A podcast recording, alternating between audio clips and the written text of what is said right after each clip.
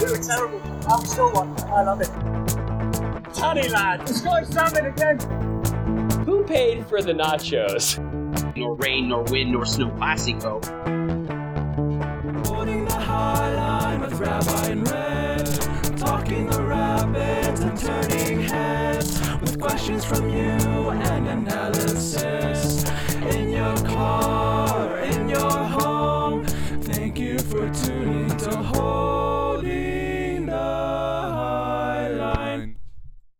Hello, Rapids fans. This is Holding the High Line with Rabbi and Red. We are sponsored by Icarus FC and Roughneck Scarves. My name is Matt Pollard, and it is Thursday, July 28th, 2022. Happy 21st birthday to Cole Bassett.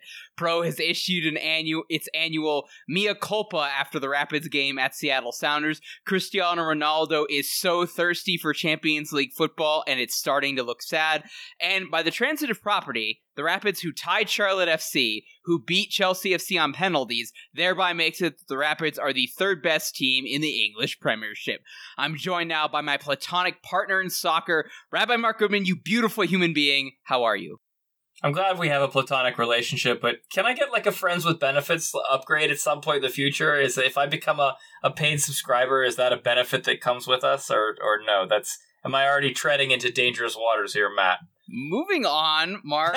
The, uh, the annual summer friendlies and European tours are finishing up for the most part for the big clubs in Europe. Some of the smaller leagues have already started. Mark, I'm pretty sure. I think it's the Championship. I think the the lower three of the four divisions in English football are starting this weekend, and then obviously I believe it's next weekend uh, in which the English Premiership is back, and then at that point most of the other European leagues are a week or two away. But, you know, since last you and I podcasted together, since you weren't able to make a pod, I can't remember if it was last week or two weeks ago. In any case, you know, we've had a lot of friendlies. Um, you know, it's been teams going out to uh, tour the various southeastern Asian countries. There have been teams that have gone to Australia, and there's still a number of teams, English, Spanish, or otherwise, that have made their way through the United States and had their uh, series of friendlies that they've had that may or may not been coordinated or one-off mark. Uh, you've had ugly moments such as Inter Miami getting dunked on by Barcelona in a game that uh, Phil Neville called the biggest game in club history. And meanwhile, you've gotten, you know, a few of the bigger clubs being given bloody noses, like uh, Minnesota United, who obviously beat Everton, thereby ensuring that they're going to get relegated. Um, and at the same time, you had Reynoso exiting that game with an injury. So I think it brings up, Mark, the annual discussion that we need to have as a soccer nation about whether or not these are productive. If the MLS team wins, then ultimately we can just say, oh, the non MLS team was clearly in preseason mode. This doesn't really. If the MLS team loses or absolutely gets embarrassed, then haha, this is an indication that clearly MLS is inferior. And obviously, this comes with the fact that clubs, uh, the MLS team, which is usually hosting these games, try to take advantage from a financial standpoint to cash in on these opportunities. You know, we look at the LA Galaxy having their uh, starting ticket prices a number of years ago when they played Manchester United at the sold out Rose Bowl. It was something like $150 for the cheapest ticket, and parking was almost going for that much as well. And so, is it a cash grab? Yes. Is it also an opportunity for uh, the big European teams to get their name out there and to make themselves more available to people uh, around the world who maybe don't have the opportunity to come visit them in their home nation for their domestic competitions? Also, yes, both of those things can be true. Mark, why are these things still a thing? And given that the last two times that the Rapids have really done it, it was when it was immediately advantageous with playing Boca Juniors, and the other one was obviously set up for KSE to double dip on the money standpoint. How do we feel about European friendlies? Why are these still a thing? And are we glad that the Rapids are not participating in this mashiver? What's a mashiver? Uh, you don't you don't know what a, a mashiver? Maybe I'm mispronouncing it. Is it Irish? Is it Gaelic? Is it uh, Yiddish? Is it a, is it is it an attempt by an Irishman to speak Yiddish? What is it? A mashiver. Meshiver. Um, Matt's googling for it. Matt's googling for it. I want to know this word because I I need a bigger vocabulary. it's in one of the mummy movies. Um, This does not seem to be such a word in the English, Arabic, language, but there is an Arabic word called meshifer, uh, which means code. It may have figured out the actual makes sense in the context of the season. Okay, I completely misused a word that I heard in pop culture from a movie that means absolutely not what I was thinking of. Okay, Mark, wh- what do we make of just what do we make of European friendlies? I I um I understand the impetus by teams to feel like they need to make money, um, and I think uh, both for American teams and for European teams, hypothetically speaking, every dollar you put into your coffers allows you to sign better transfer targets. Hypothetically, allows you to improve the stadium amenities, include including the food. So I'm not in theory opposed to these things, but we know that at this stage of capitalism, usually like nine tenths of the monies that I just suggested go right into the owner's pocket, and the only the other one tenth comes back to the club, especially when you're talking about a certain Kroenke sports entertainment um, that seems to spend only on very specific things, which don't include stadium amenities beyond like bare bones nachos. Um, so that being said, like the the the ones that like I've noticed are my friend um, Marcus Rubenstein, who's a rabbi in Minnesota. He he's the other soccer rabbi at this point, although he's my he's the junior soccer rabbi to my senior soccer rabbi. Um, he was really he was absolutely over the moon happy about Minnesota playing Everton. I mean, he is both a Minnesota and an Everton fan. So this was like kid in a candy store time for him. Um, the other one that I thought was really interesting, Matt, that um, you should, uh, if you haven't looked this up online, uh, holding the Highline fans, you should check this out. Go look at video of the Real Madrid um, Club America match that took place at AT&T Park in San Francisco. Stadium holds for baseball. It holds like uh, 50, 60,000, something like that. Maybe it's- I 40. think it's forty-five, Mark. 45 um, 80% of the crowd was there for Club America, which, considering Real Madrid is arguably one of the biggest clubs in the world, it's really kind of a remarkable thing to see how big Liga MX is in um, California. Um, so those are the kind of reasons why I think this thing could persist. The only criticism I have, which is really arguable, and our fans can totally get on us for this, and you can get on me for this, Matt. You always get on me for everything, anyways. Um, but like, I kind of miss the ICC because it had structure. Do you know what I mean? Like the ICC was, granted, it was ridiculous structure, right? Like the games could play take place in Tokyo in the middle of the night, or you know, LA, you know, LA Dodger Stadium, or they could take place in, you know, on a barge in Kuala Lumpur. And as long as the teams were ginormous and Ronaldo got five minutes on the pitch, like it was good enough. But at least hypothetically, there was like a structure where some of the teams played in kind of a round robin format, and there was a cup to award. Um, and yeah, it didn't really mean much. It was like preseason, and it was still a cash grab. Um, but ultimately, like it was a cash grab that sort of had like organization and structure, and I think I liked that better than what we have now, which is MLS teams doing straight ca- crash cash grab FC in the middle of the season. Um, I guess this year because the rapid season is rapidly, no pun intended, un- unraveling and becoming irrelevant. I kind of feel bad that we didn't play like Arsenal or Real Madrid or Club America because we you know the only argument you have for Minnesota United not playing that game against Everton is that they're in a competitive season and this is sapping their energy and their strength for real meaningful games. The Rapids, meanwhile, I don't know if we are currently playing meaningful games. I mean, that's a conversation we'll have down the road, but like in terms of where is the Rapids season at? Um, we used to have a we had a we had a Gyasi Zardes DEF CON thing going for a couple weeks, but we've moved the needle, I think, agreeably down on Gyasi Zardes's DEF CONiness because he's doing pretty well. But the rapid season DEF CON has been moved up uh, significantly. So we'll talk about that a little bit later. But um, I would have been okay if the Rapids played one of these meaningless friendlies because got to make that paper, baby. The ICC was nice, Mark, in that it provided structure for the European teams, but obviously the clubs, the MLS teams, the domestic teams that were included on that were mostly handpicked, and it was mostly based on the I don't know if this is the ICC or the actual European teams being like, hey, we want to play in this particular market. Where's the closest MLS team that we can play? So it's like, hey, Yeah. we really want to play a game in Seattle because we know they have a big stadium and we know it'll sell out. Okay, let's schedule the game against the Sounders. The Sounders are now playing in the ICC. And so obviously, I don't remember what the exact structure was, but you play in that and then you win. And then at some point, I think in one formation, in one iteration,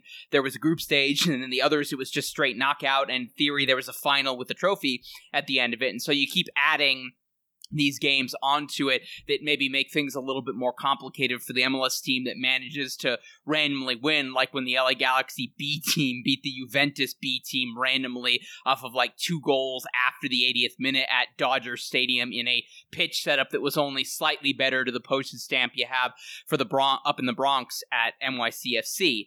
So I-, I liked it, Mark, in that there was an actual structure to where there was something, and then the teams that actually either took it seriously or played their stars or tried to do something in the game and not treat it as a training exercise with paid spectators was nice. But obviously, that structure was limited in terms of which MLS teams were involved, and the rest of them were basically one v one. Um, Both negotiations and then one-offs in terms of their friendlies with the MLS team. And so it was kind of from a rapid standpoint geographically, you're either dependent on a team that specifically wants to come to altitude, uh, or you're dependent on a, maybe one of the European teams that maybe wants to start west, gradually work their way back east, and then take, you know, something of a puddle jumper, a lake jumper between, you know, maybe the northeast where they play one final friendly and then go back to England or Spain or Germany or what have you. I still see I still see why they exist based on what their purpose is and everything. I just don't give a whole lot of energy to them.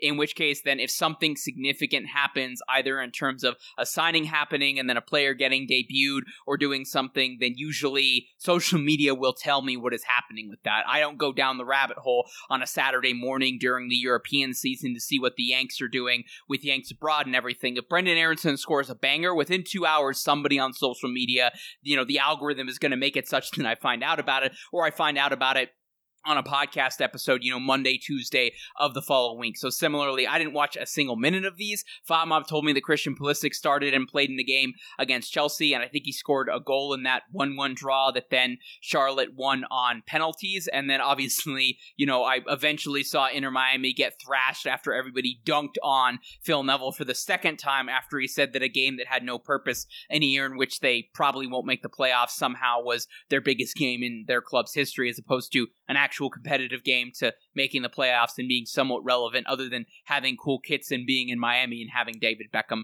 in their ownership group. Anything else we want to say about international friendlies? Yeah, uh, one last thing. Um, this is actually the time of year when I'm really paying attention to the international game, but specifically the UEFA game, because this is, unfortunately, it's not often. Usually they televise one select game per round, but it's really a good part of the season. We're in the early rounds of what is referred to as UEFA Champions League qualifying, which is all of the little tiny small league countries have their qualifying. So, um, and we're down to the final, um, the final two rounds, um, at which the final ten teams will be placed into the CCL pot, or sorry, the UCL pot. Uh, and so um, yesterday, Olympiakos, uh, the Greek champions, were defeated four to nothing at home by Maccabi Haifa, um, the Israeli champions from last year. Um, which was a big upset, I think, for a lot of people. But there are all these little clubs, little little teams um, who are, and some of them are kind of historic and bigger, but they're like they need to win a home and home series in order to slip into UCL and make that paper because this is like the biggest amount of money that these teams are ever going to be able to make. They're going to, you know, some of them are going to dr- be drawn into a group with PSG or Arsenal or Manchester City, and it's like it's a huge opportunity for them. It is like FA Cup levels of exciting. So um, if you get a chance to watch Victoria Pilsen or Dinamo Zagreb or Union San Gilloise or Benfica versus Midtjylland of the of the Danish league, right? Or my own favorite uh, that's going to come up next Wednesday, Maccabi Haifa at home against Apollon Limassol of the Cypriot league. Like those are huge games for these countries. These are the biggest, for to some degree, these are the biggest games in Europe for some of these countries. Like everyone in Cyprus is going to be watching this game, and everyone in Israel is going to be watching that game. Um, and I will be blessed for the return leg. I will be in Israel to see that match. So it should be really fun to see Haifa play uh, Apollon Limassol in the home place.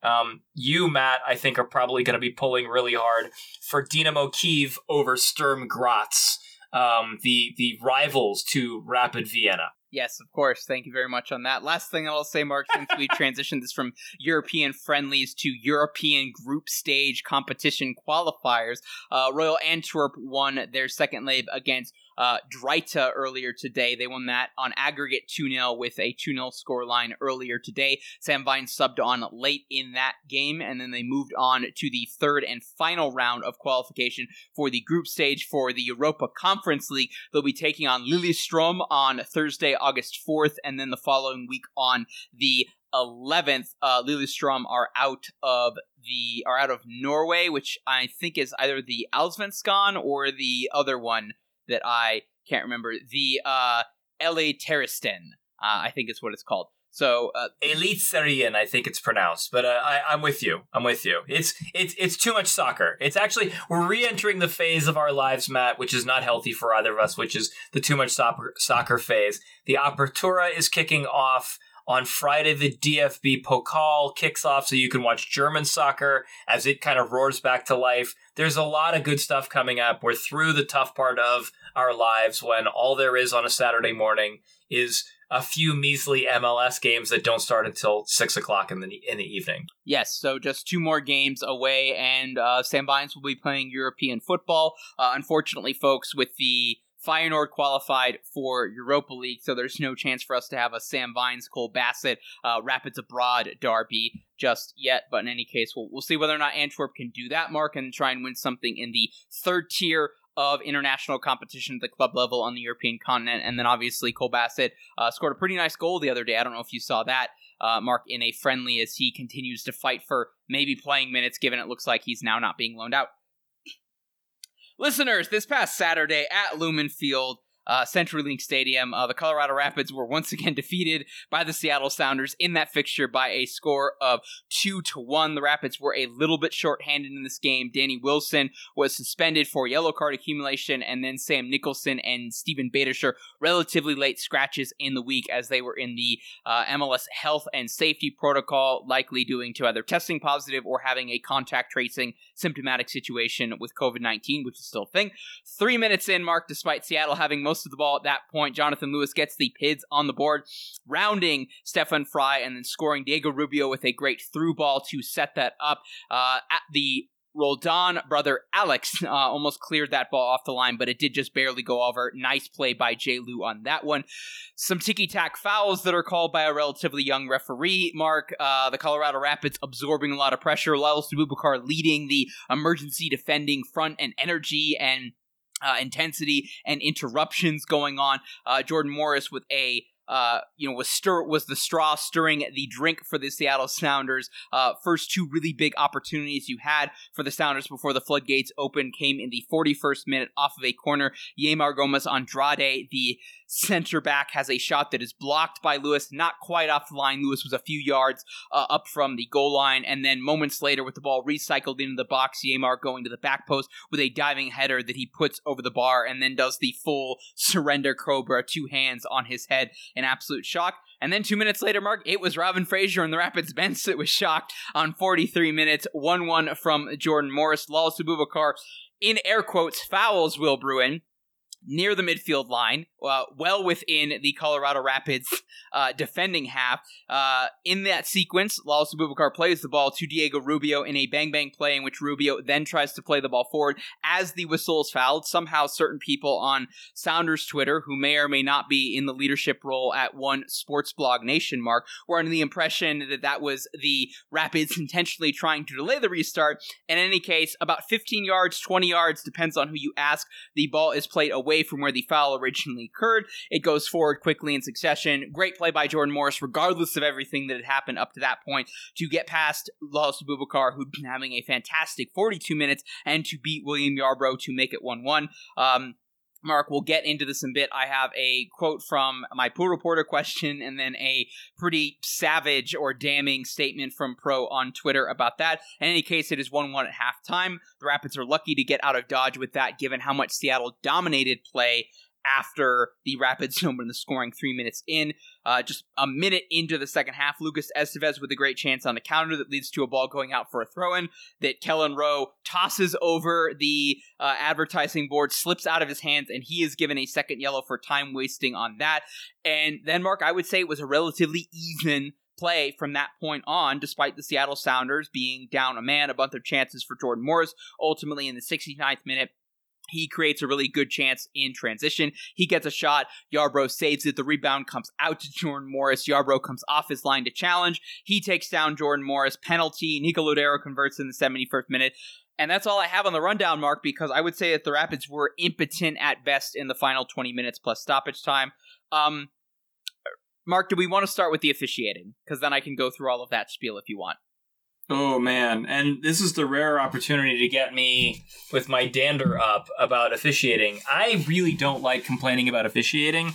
This game was not well officiated um, uh, in in all respects. I, I, don't really, I didn't really look very closely at um, uh, at Lalas Abubakar's quote unquote air quotes foul. Um, except that someone pointed out really well that the ball is cleared away um, and it had to be retrieved, which is a really strong way of indicating that the player got the ball and therefore it's not a foul, right? And um, if you look at the play close enough, it wasn't much of a foul there. That wasn't really the problem, though, because a miscalled foul, all right, fine. The biggest problem, of course, is that the play is reset like what, 30 yards away from where it was originally supposed to be set? I'm, I'm saying 15, Mark. We had very, very faint football lines, and I'd say 15 to 20. All right, 20. We'll go 20.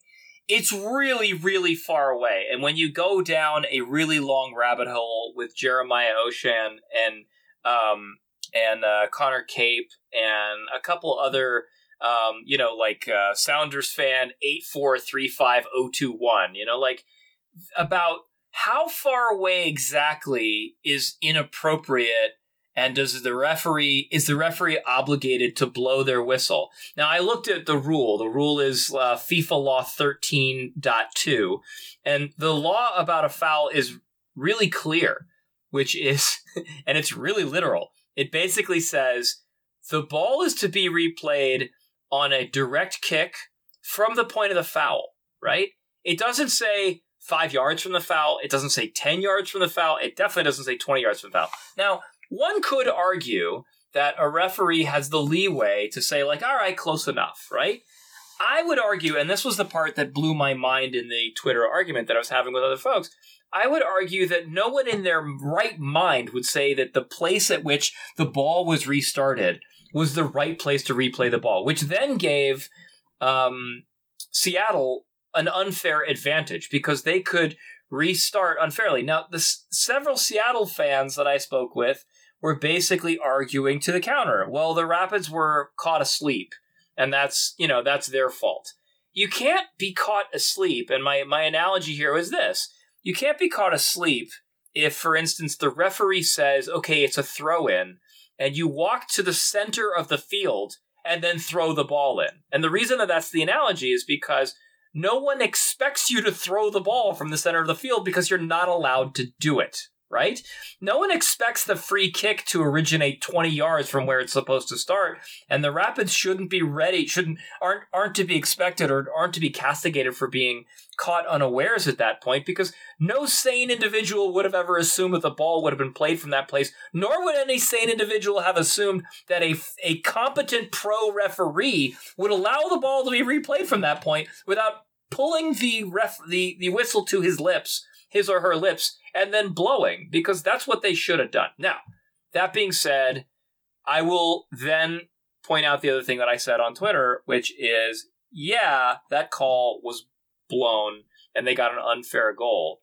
But a few minutes later, after the half, um, Kelyn Rowe got a second yellow, which I thought was a little soft, to be honest. I mean, he does kind of delay the game by throwing the ball up over the, the hoarding, but on the flip side, like it's not like he didn't like throw it 30 yards into the field. It was like, you know, the side kid could have thrown the ball in and whatever.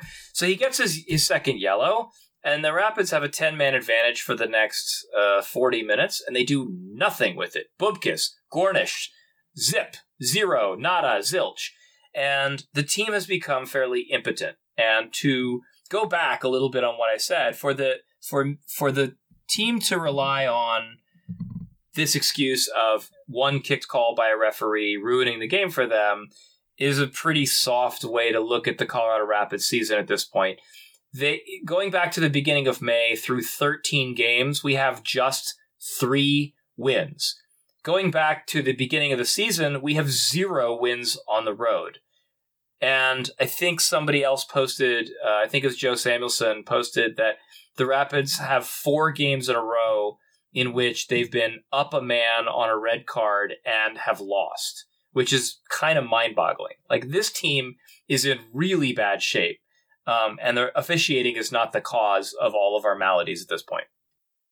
All well said there, Mark. I'm just gonna the officiating.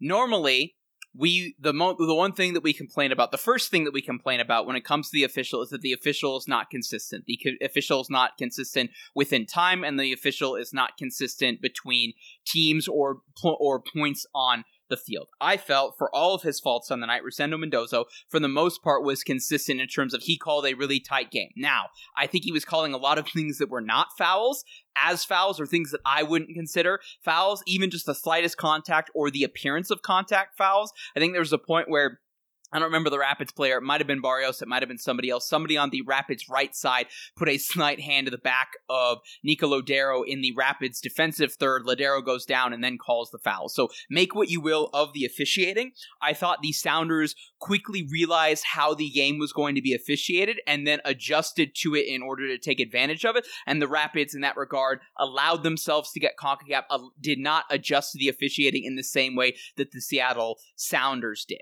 So if we're giving the referee the benefit of the doubt that even the slightest contact with the apparent of physicality or um, you know, using that in order to go through a player to get the ball, I want to give Uh, thought experiment, Mark. I'm going to give the official the benefit of the doubt that that was a foul. Now, when I initially saw it in real time, I saw both of them going down. I would have thought, oh, okay, Lalas Abubakar won the foul. And when he initially blew the whistle, I thought that's a little bit weird because you'd figure the ball going to Diego Rubio, who could then take a touch, turn up field in transition in a game where he already has an assist in transition. Why aren't you playing advantage? And okay, maybe he's awarding a yellow card to or giving a yellow card to Will Bruin for that you know, but if anything, I saw it as a 50 50 challenge. Abubakar was first to the ball. He won the ball with that. If anything, it's no foul, or if anything, a foul on Will Bruin. But let's assume, given let's assume, given the way that the game was being officiated, that actually was a foul. To the Sounders fan that is arguing that the Rapids were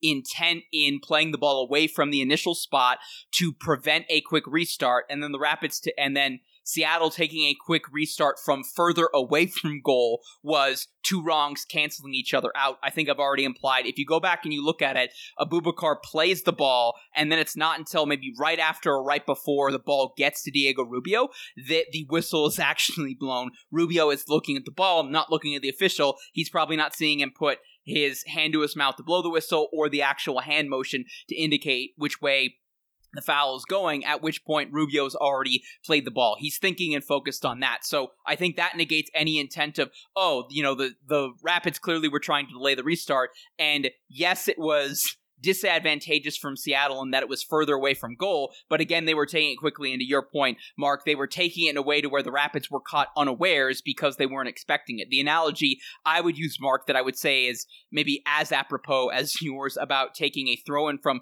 the center field of you don't expect it's hard to say the players were caught napping on a corner that was taken quickly if the corner was taken 20 yards away from the actual corner spot where the play was supposed to be taken. So Yep. So I think all of that is valid, um, and regardless, great play by Jordan Morris, and maybe somewhere in there we could have assumed that Lalas Abubakar or William Yarbrough could have done more in the actual sequence. And I think the only reason that this play is controversial in that is because one, by VAR, uh, that play is not reviewable. The spot of the ball and it being valid in terms of where the free kick is taken relative to a relative to the foul in a play that is not a potential penalty because obviously uh, you know, this foul occurred well outside the box and that was not uh, a reviewable situation, the play could not be reviewed by VAR. Now, where the question then is how far after the play, you know, taking place, resuming, come to conclusion with the ball coming in the net, is the referee allowed to say no you should retake it and is that the job of the head referee? Should the fourth official have said something? Should the linesman who was on the Rapids attacking half of the field, so further away but much closer than the AR on the other side of the field, um, you know, could have said or done something. And is the only reason this is controversial or where there maybe wasn't bravery to make a big decision like that is because ultimately it would have taken a goal off the board for a particular team playing in a particular stadium with a particular type of crowd. I'm not saying anything in there. You infer what you want with dots that I'm definitely not connecting there, folks. But so.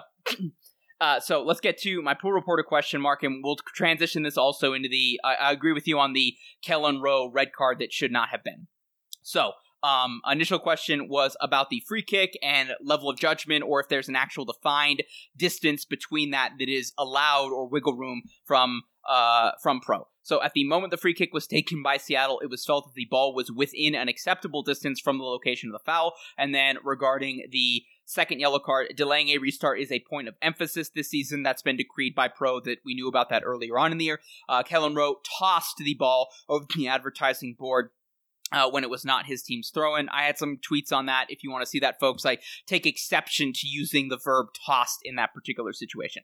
But so then, Mark, we get to the day after, after stuff has come out with the pool report, and then after the various weekends of Pro reviewing various calls and everything. And so we get this quote tweet from Pro at Pro Referees on Twitter, blue check mark. This is Pro's official account, folks, not a parody account. Pro can confirm that an officiating error occurred in hashtag SEA versus COL in MLS Week 22. The free kick that started the move leading to the Jordan Morris goal for Seattle was taken from the wrong position and should have been retaken. This play was not reviewable within VAR protocols. So, um, I think that speaks for itself, Mark. Uh, I look forward to this being a learning moment for Rosendo Mendoza, all of the other officials involved, and maybe people generally in pro, given that Mendoza also officiated the Portland Timbers Rapids game earlier this season at Providence Park, Matt, that, Mark, that also had some 50 50, some iffy uh, refereeing calls and everything. And so I look forward to this being something that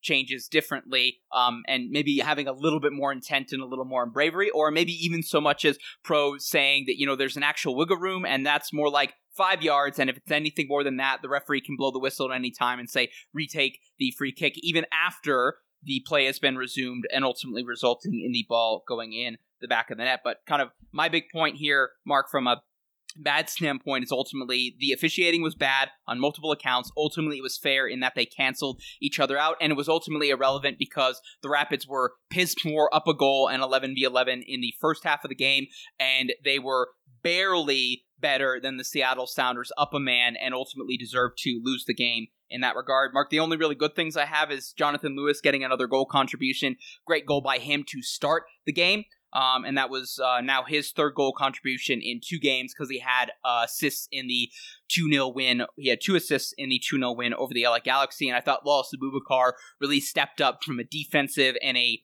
management standpoint and an individual performance standpoint, given the absence of Danny Wilson and maybe the lack of structure that the Rapids had at times against a Nico Lodeiro, against a Christian Roldan, certainly against a Jordan Morris, who was the man of the match for me. But those are hollow good things, giving everything else that went bad for the Rapids, both in the first and in the second half. Mark, anything else you want to say, or shall we move on to big things? I don't know that I have much other than what I've said, which is like our, our big things are like we're uh, we're regressing as a team. We're not progressing on the road, and I don't understand why road games are so difficult for this team. They look a little bit different on the road. They look less confident. They look um, more I don't know. I feel like I'm falling into a rut with what I'm saying, but I have a feeling that's because the Rapids are falling into a rut with the way they're playing, which is we like to go down the sides, um, and we like to swing in long balls or diagonal balls.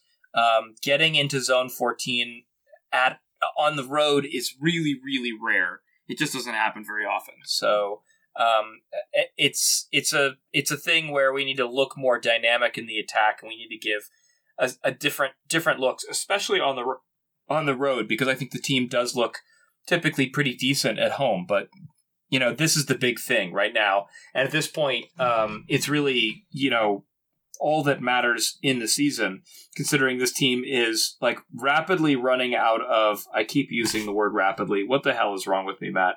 It's not an intentional pun, people. I'm not trying to do this. Um, we're running out of opportunities. The team only has one, two, three, four, five, six home games left, which means you know, if we're going to lose all our road games or only get a point from some of our road games here and there, like it's just there's not enough points available in just home games to make the playoffs at this rate. So they need to start learning to win on the road, and I don't know if they can. Their next opportunity comes very soon. They play New York Red Bull next Tuesday, August second.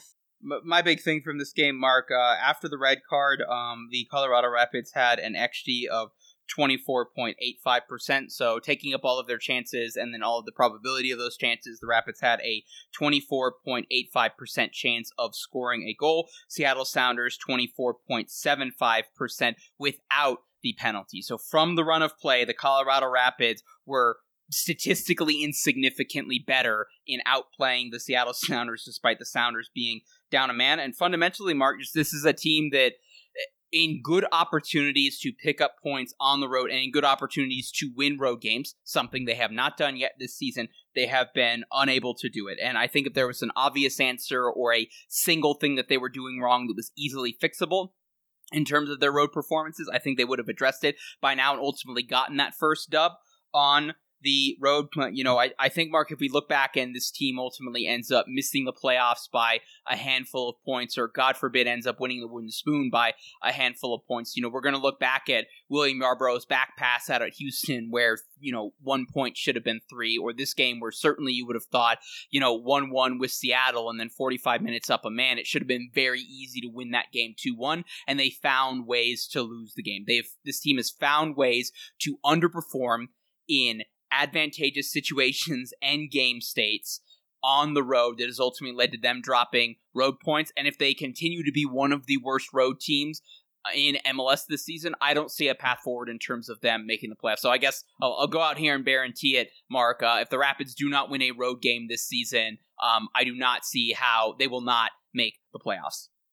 For fans who have not been paying attention for a couple seasons or are newish to soccer, Matt is referencing an individual by the name of Ben Baer, formerly of Major League Soccer, who used to not guarantee things, but uh, rather guarantee them. B A E R. Um, we don't know where Ben Baer has gone into that great soccer podcasting guy position in the sky. We we do not he's not dead. He's just not working for Major League Soccer anymore. But I love that Matt is using references that um, our new fans just probably have never heard of and have no idea about. Um, according to his Twitter page, Mark, uh, he's with BetMGM, so maybe doing some betting MLS stuff or soccer stuff. Uh, he was working for Austin FC in their analytics department at one point post MLS. But in any case, that's in the past. Uh, Mark, Ask HTHL that we have from our good friend uh, Rapids Foreign Legion at CR Foreign Legion on Twitter. Uh, gentlemen, uh, below is an illustration of how the rum of the rumbling sound of thunder, and he's got some weird sound waves with uh, a guy sitting in a grass field, and then stormy clouds above in the sky, and the Rapids logos up there. In any case, uh, are you hearing the rumblings of thunder from the Rapids for making a move in the narrowing transfer window? Mark, we're talking Today, on Thursday, July 28th, the secondary transfer window for Major League Soccer closes one week from today, folks. So, August 4th, uh, Barack Obama and my dad's birthday, for those who are wondering. Uh, so, Mark, they've got a week left in the window. I've got to be honest, I'm, I'm hearing very little Rapids Forward Legion and nothing concrete in terms of names. Um, they were open earlier in this window to trying to get some center back help. I think the increasing uh, health and fitness of Danny Wilson has maybe pulled them off from that because I don't think they wanted to make a short term answer at the center make a short term signing at the center back role when I think they believe internally that the long term third center back option already exists within the roster, likely in the form of either Gustavo Vallecilla or Abubakar Keita, possibly Mike Edwards in two to three years. I don't think Mike Edwards is going to be starting you know, as the defender of the year for the Colorado Rapids in 2023. But do you make a short term signing for this uh, versus knowing that the long term goal of the club or health of the club at the center back position is likely healthy? I think the other variable in that is that Robin Fraser has mostly had them go back to a back four, and they've mostly been stable from that standpoint. Danny Wilson's been solid and mistake free. Lalas Abubakar has played well with and without uh, Danny Wilson in the lineup with that, and Lucas Esteves, for as much as we talk about him as being a wingback, I think has been, correct me if I'm wrong, Mark, I think he's been good in the attack, but then also provided some effort defensively, so that hasn't led to maybe a loss in production or, um, you know, expected XG or contributions to the team from him having a back two of center backs rather than three center backs behind him to go forward. And Keegan Rosenberry is fantastic in a back five or in a back three, center back, right back, right wing back, in any case. So I think that's negated any real move at the center back role. Obviously, Sam Nicholson, I think, was their one attacking option. They were offered by uh, Toronto FC Akinola as one of the pieces in the trade for Mark Anthony Kaye. They were not interested in him. He was not one of the three players that the Rapids put on their list of sporting of Toronto FC players that they were interested in. Ralph Priso obviously was one of them. They were also interested in Jalen Lindsey. I haven't been able to pick out who that third one is from any of my reporting folks, but I was not Ayo Akinola, so they're not looking to add in another striker. They think it's Rubio and Gyasi Zardes. The one wide player that they added and were going to add was going to be Sam Nicholson. Now, where you look at is really in the midfield position, and I just I haven't heard anything concrete, Mark. That doesn't mean that nothing is happening. Uh, most of the moves that the Rapids have made recently in the let Port Cook era of the club have either been super slow burns where they wanted Kellyn Acosta for almost two full transfer windows before they got him, or ones have been rather suddenly where it's a player who they've been interested in, they've been monitoring, but that hasn't necessarily been long term communication. And then it's kind of quickly, okay, we have an internal idea of what the valuation of this player is. The two clubs make contact, and then something happens in 24 to 72 hours, maybe the Mark Anthony Kaye trade this time last year was a relatively quick option that was happening. You know, the, the Rapids were not inquiring every single day about Mark Anthony Kaye in the summer of 2020. They weren't calling, you know, they weren't calling John Thorrington at LAFC every single day in January of 2021. But other moves that they've wanted, Keegan Rosenberry, uh, Kellyn Acosta, they've acquired a transfer window, two transfer windows prior to the actual trading and acquisition of those players. But I think it all comes down to Mark that the you know it's pretty quiet. Um, I know. I, I think in hindsight, maybe we were trying to speak Latif Blessing into existence, and uh, there hasn't been a whole lot of stuff going on there. The few reports that have been there by very not credible anonymous sources on Twitter have been that there have been Eastern Conference teams interested in him. And I'm starting to wonder, uh, Mark, I can say this definitively, you know, if there's no moves that are made at this point, you know, I have to really question is the club looking at then saying, okay, the moves that we were going to make are going to be in January, or that they're not giving up on this season, but they're not willing to make a move to try and salvage this season at the expense of flexibility going forward in terms of the long term health of the club. And I think that's a maybe a measured long term answer, but maybe is incongruent or at the very least complicated given Pádraig Smith's recent comments after the trade of Mark Anthony Kaye and just given how, you know, this rapid season is rapidly fizzling out and the lack of adding reinforcements when other teams are bolstering uh, in the Western Conference, you know, is is frustrating given the financial circumstances for the team and given that you just you know that you just got a huge haul for Mark Anthony Kaye and you think that would give you the financial flexibility to then go make a move. Yeah, I, I don't even know where to start there, Matt. Um, are we going to have another move uh, of consequence? No, I don't think so. I, I just don't think this team is built for this year right now. Um, there are a number of senior contracts that are going to be expiring in the offseason that are either not likely to be renewed or not likely to be of consequence. Guys like Michael Barrios, Steven Beitashour, um, Clint Irwin, Drew Moor, Gyasi Zardes, who we probably won't be going back to get again, depending on how his production turns out, because he's kind of expensive. Um, Colin Warner. And then there's a whole lot of young guys who the question is like, all right, what veteran pieces do you put around these guys to help them succeed next year? Where does Sebastian Anderson kind of rate with this team? how much recovery has Braian Galván had? Um, are is are either Philip Mayaka or Ralph Priso ready to be every day, every game starters um, in this in this league? Like how much was left in the tank for guys like Keegan Rosenberry, right? Like you've got to get a whole kind of core of players in their prime at like 24, 25, 26. And the strange thing about this Colorado Rapids team as it's currently configured right now is there's like no guys like that on this team right now this roster is really heavy on players 21 and lower and players 29 and over. There's very few guys in the middle, and those guys are basically named Lalas Abubakar. That's pretty much it. Like it's it's now that Austin Trusty is gone, um, you know, you're you're really short on those key players. That I think to me means that Matt, this season's a wash. Like even if um, uh, Smith added two more players before August 4th, which is next Thursday. It's a week from today.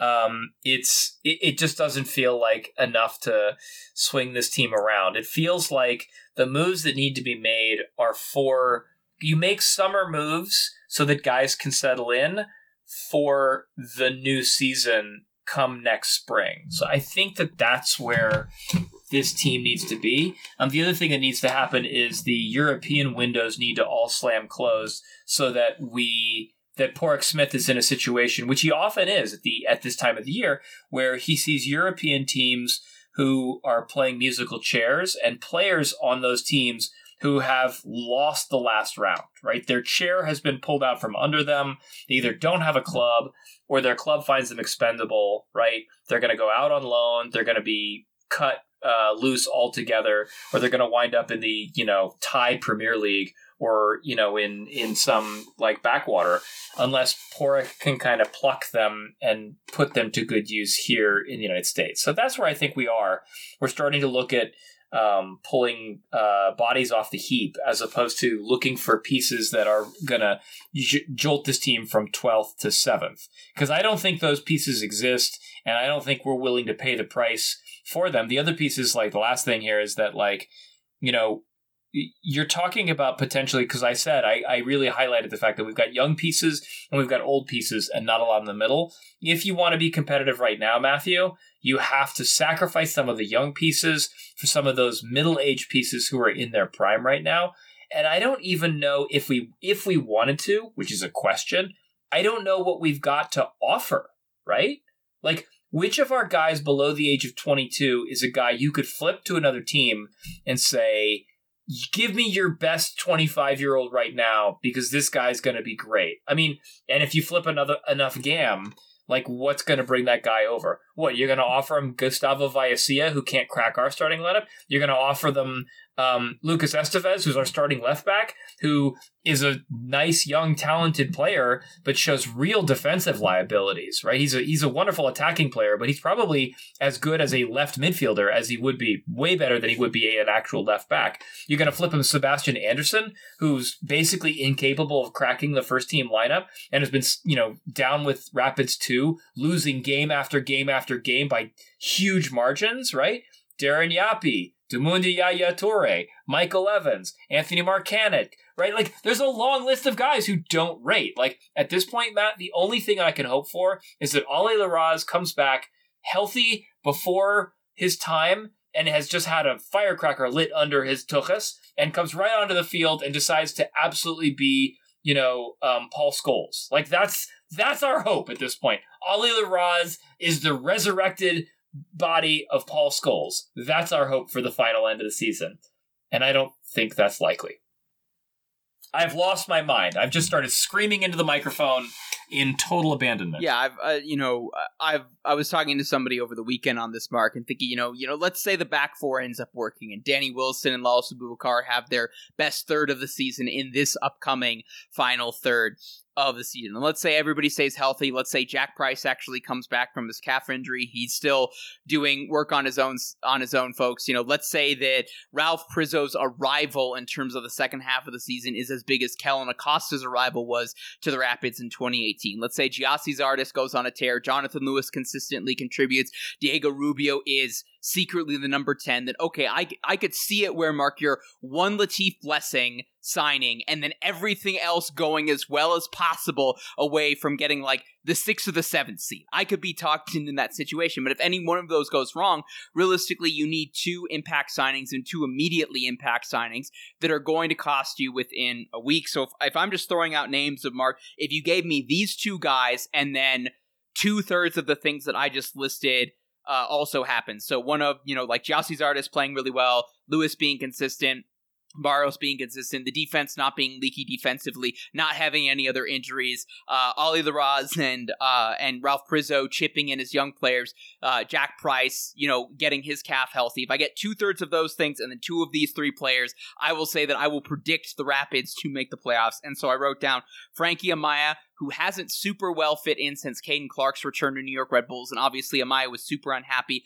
at FC Cincinnati. That would cost you a pretty penny, given that he rel- is relatively new to New York Red Bulls, and they don't sell on young guys on the low level. Paxton Pomykal, who I'm convinced at this point FC Dallas ownership should know if the Colorado Rapids are calling you about a disgruntled player who hasn't had a perfect last two years and everything, you hang up the phone because you know that you're going to get fleeced. So that's not happening. And the other one, of course, is Latif Blessing. And Mark Anthony Kaye is worth two to two and a half million dollars in GAM equivalent assets, then Latif Blessing has to be at worth at least one, 1.2 to 1.3. And then you're giving up all of the GAM that you just got from Mark Anthony Kaye. What else you were doing with that? So if you get me two of those three to rebolster the midfield in the next week, and then two thirds of the other stuff from the attack and the health and the young guys and the defense and everything, all of that happens. Can this team grind out to, you know, the seventh seed on decision day? I think absolutely.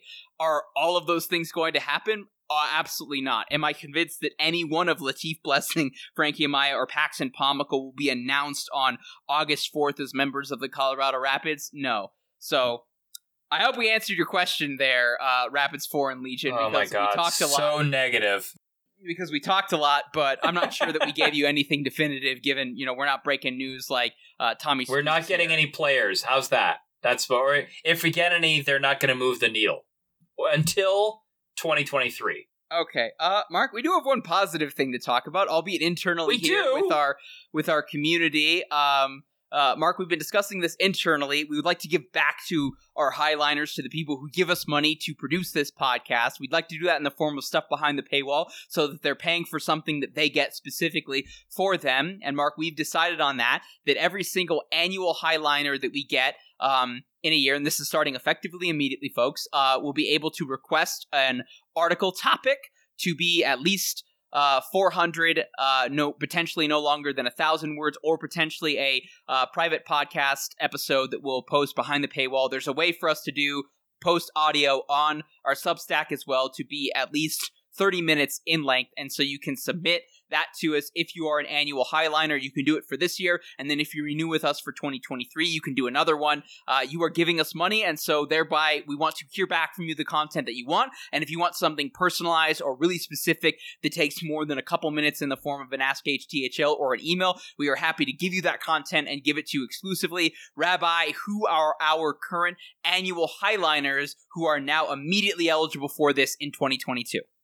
All right, I'm gonna I'm gonna give uh, so uh, some uh, some semi anonymity if they want it, but uh, because I'm gonna use their first name in their email address. So Jody C. Robbins, uh, Buega B, Bueg B, B U E G E B, uh, Joe Samuelson, Joe Lowry, J. Dot McMahon, David Ellenberger, MJ Newham. Matthew Pollard, yes, he's a highlighter. Uh, Alan Freisleben, Colin Peterson, David Azilis, uh, I think it's it's B. Chinesi, uh, Scott Wolfgang, D.F. Boniface, C.O. Matt Dog, and String BK. All y'alls are our uh, featured Highliner subscribers. We really appreciate you all for contributing to us, and you guys can email us or text us, message us, uh, and let us know what would you like to see. Is there an article that you'd like to see us cover? Is there a player you'd like us to maybe try and interview? Um, I've got an interview, Matt, coming for the Substack um, and we're gonna break out some of the audio if I can cut it into good, neat pieces. Uh, I did about a 25 minute interview with Jack Price last week, um, and even though he is bummed about being on the sidelines, ladies and gentlemen, he is, and and and folks of all uh, backgrounds and ages, he is a wonderful interview. He is absolutely, he was absolutely super fun, and we really enjoyed him, and we can't wait to bring that um, to all of you, uh, and then pa- stash a, a little bit about of that interview behind the paywall um, to entice some of you folks who are kind of on the fence about kicking in a small monthly donation to us or an annual donation uh, to to to just go whole hog and get all the benefits that come with being a highliner. So if you have questions for us, if you have requests for us, if you'd like Matt to wear a silly outfit and dance down uh, a major uh, Colorado thoroughfare, let us know. We'll make sure it either happens or Matt will come after me with a butcher knife because I suggested it on air. Listeners, this coming Tuesday, at Red Bull Arena in Harrison, New Jersey. Uh, that's Tuesday, August 2nd at 5.30 p.m. The Colorado Rapids will be taking on New York Red Bulls for their first trip to RBA since COVID-19. And if I'm not mistaken, Mark, I believe this fixture was actually Robin Fraser's first game as the head coach of the Colorado Rapids, Jonathan Lewis scoring a brace in a 2-0 victory at RBA in that game. Uh, the Rapids are currently 12th in the Western Conference. They have 24 points off of 21 games played, a record of 6 9 and 6, a goal difference of negative 4, and then away from DSG this season, they are 0 7 and 3. New York Red Bulls currently third in the Eastern Conference. They have 36 points off of 22 games played. Mark, I don't know if you saw, they just had potentially the game of the year with a fantastic barn burner at Austin that they managed to win that game, which boosted their record to 10 wins, 6 losses, and 6 draws, a goal difference of plus 9, and then a at home this season, they are three, three, and four. Mark, this is one of the better teams in the MLS Eastern Conference, and this is a team that is very New York Red Bulls. Gerhard Struber has this team playing like a meat truck that is actively trying to crash into you like Grand Theft Auto. Patrick Klimala up top, a bunch of young midfielders, Dru Yearwood, Caden Clark. Um, uh, they also have Lewis Morgan, who they got from uh, Inter Miami, they have Frankie Amaya, who we've already talked about. Tom Barlow, who's been scoring goals off the bench for them as well. And then it's been uh, Sean Nealis, who's kind of filled in at that center back role next to Aaron Long, who I think increasingly Mark should be in the conversation as a starting center back for the U.S. men's national team coming this World Cup. And then John Tolkin is kind of their big, flary, crazy haired uh, young gun at the left back position. And then Carlos Coronel is kind of their veteran goalkeeper as well. Similar energy from a shot stop stopping and a Yelly organizational standpoint to William Yarbrough. Uh, Mark, this is a very good team. This is a young team. This is a team that rotates a lot. They play with high energy. They are typical New York Red Bulls. And if you have a bad time playing through the press and then actually trying to get into the attacking third, like the Rapids struggled with when it was 11 v 11 against the Seattle Sounders, they will create turnovers, they will create chaos, and they will absolutely punish you for it. And they do it on a budget. Mark, what do we see in New York Red Bulls in general? And then given they're closer to your neck of the woods and you're, I feel like you're more plugged into RBNY than I am, Mark, given how much you watch them with uh, Red Bulls 2 uh, playing in the USL Championship. What do we make of this team, this season, and this fixture? Well, the twos have been a little bit uh, rough this year. They haven't uh, they've had an up and down year, and I think one of the things that's been uh, contributing to that is Red Bull has turned over to so many, so many young players over the last couple of years that the really good, talented Red Bull two players are now playing with the senior team. Um, they're really, I think, punching above their weight. They're having a really good year. Uh, they are a little bit less um, plugged into the traditional RB Leipzig uh, really aggressive forward pressing. I think they do it a little bit more to a balanced degree. They press, they high press um, really well, probably better than any team in Major League Soccer, but they don't do it as much as I think they used to. Um, I used to, three or four years ago, expect that everything that they would do, um, as long as they were on uh, nil nil or one one, was going to be a high press. Now you see it in spots. Like they really will choose to do it in certain situations, or maybe for the first 15 minutes of the game, or the last 15 minutes of a half, or something like that. Like they, they'll choose it in spots. Um, the other thing I just wanted to say, which is kind of remarkable, is Um, my favorite player on this team is Luquinhas, uh, who's been really exceptional in spots. Um, but he's not playing every game. Uh, he's been, as you really well said, uh, rotated uh, a fair amount with this team. Um, and that's because they want to give all these other guys opportunities. He, I mean, he's played most matches. He's played 19 of these matches, but he hasn't started every game. He didn't start the last match for them, um, and he they they've kind of used him uh, just as much as a guy off the bench as they might uh, as a starter. So a lot of really good squad rotation, um, a lot of depth to this team, which is kind of impressive and surprising. Um, and I think um, the the one thing uh, you said nicely that that Dru Yearwood, uh, 22 years old, uh, English originally, is a defensive midfielder who really does a great job connecting with everybody else. The one player that I think has been, for me anyways, kind of a disappointment is Caden Clark. Uh, he's kind of penciled in as their left winger. Eight matches, just one assist. Um, uh, FotMob has him at a 6.28 rating um, because he's been a little bit sloppy in passing, um, hasn't really created a tremendous amount of uh, offense and attack in his opportunities.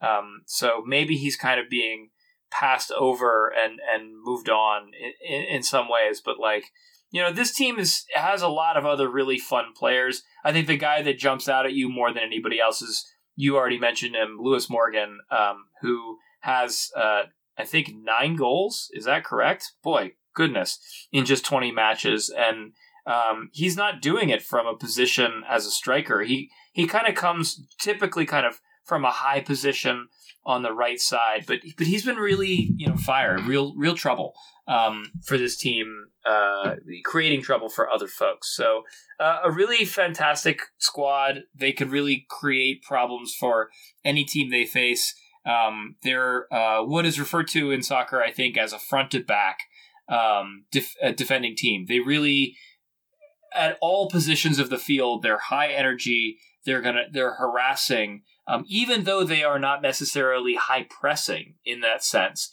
Um, the the defense starts kind of very very high up the field. Um, and it, they're very hard to play through uh, all 11 players. So that's what to watch. They're also very good um, at home, although home crowds have been pretty lousy this year. Um, and I actually think uh, this is a little piece of MLS news, which is maybe not actually news because this kind of thing has been rumored for years, but uh, NYCFC is rumored to be uh, in um, kind of final talks to potentially build a new stadium by 2025 in Queens, just outside of the new Shea Stadium for the Mets, or Citibank Field, as I think it's called now. Um, and I think that that's a really interesting and potentially bad move for Red Bull because that's kind of the part of New York where a Red Bull fan might have originated in the Brooklyn Queens area since they can get over to Jersey to see those games, right? Like if New York City is moving from the Bronx to Queens um, and winning titles, what the heck do the Red Bulls have? So that's a really interesting side note, but it doesn't affect this game coming up. Um, it's another road game for the Rapids. It's a tough road game. Um, you'd be foolish if you predicted a win. If you put your money on uh, on a tie, though, it wouldn't be the craziest thing in the world all well said, Mark. All really well informed. You know, I guess the the one thing that I'm maybe hanging my hat on is that the New York Red Bulls have been road warriors, but they're statistically only slightly above average. You know, they've got seven wins on the road this season. They're three, three and four at home this year, as I mentioned earlier. So, and then you know, it being a Tuesday game, so it's kind of a weird situation. There's a why? Do you know why it's a Tuesday game? Like that's I don't quite understand where that came out of. I think there's a concert that had to get rescheduled ah. at RBA, and then it had to get moved to this weekend, and then so it got so it ended up getting moved around last minute. That's why it's on a uh, that's why it's on a Tuesday as opposed to um uh, to on the weekend. So you know it is a weird fixture date. Obviously, you know, the Rapids don't play many games on Tuesdays. They are playing a very good team, but they're also playing a team that the last time they played there, they beat them. They're also playing a team that is better on the road than they are at home this season. But, you know, Mark, I just, I, I've been so underwhelmed with the road performances and particularly the way they played in Seattle. I definitely don't see, um, uh, a win in this one for the Rapids. I, I'll take a one. I'll bite your arm off right now for a one-one draw, but I got to be honest. I see a loss in this one. I think the Red Bulls are too good. I think the Rapids uh, don't have enough going on for them, and just given the way that they've struggled to play out of the press, particularly on the road, I think that Gerhard Struber is going to look back at that Eh, look back at that film, both with how the Seattles jumped on the Rapids early on in the first half after they went down a goal, after the Sounders went down a goal, and then how they did that despite being down a man. And he's just going to be licking his chops and say, guys, let's just lean into that. And the Rapids will find a way to make a mistake that will ultimately have us take advantage of that. And I think Aaron Long's good enough defensively to marshal the forces uh, against the Colorado Rapids on corners, even when they go Russia, Russia, Russia mark, rather than going Loki's Toboggan, which is a reference to the Jack Price interview that we'll be releasing later on in the coming days. So I've got a loss in this one, Rabbi. You want to do a score prediction?